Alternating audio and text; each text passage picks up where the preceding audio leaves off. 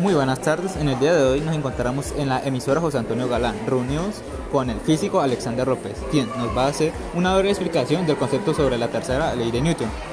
Muy buenas tardes.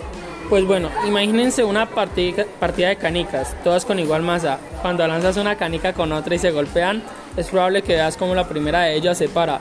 La segunda adquiere una velocidad muy similar a la que tiene la primera. Bueno, ahora los dejo con el investigador John Jairo Velázquez. Así voy a hacer un breve ejemplo sobre la acción y reacción que utilizamos diariamente o cotidianamente sobre la tercera ley de Newton. De igual manera, cuando nadas, impulsas el agua hacia atrás, gracias a lo cual el agua te impulsa hacia adelante. Cuando llegas al final de la piscina y deseas dar la vuelta, probablemente te impulsarás fuertemente con los pies sobre la pared. La reacción de la pared sobre tus pies es la que permite coger impulso. La acción y reacción en natación sería la siguiente.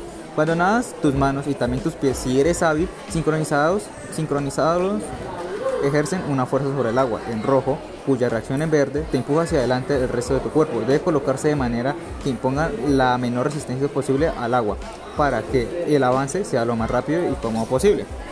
Muchas gracias.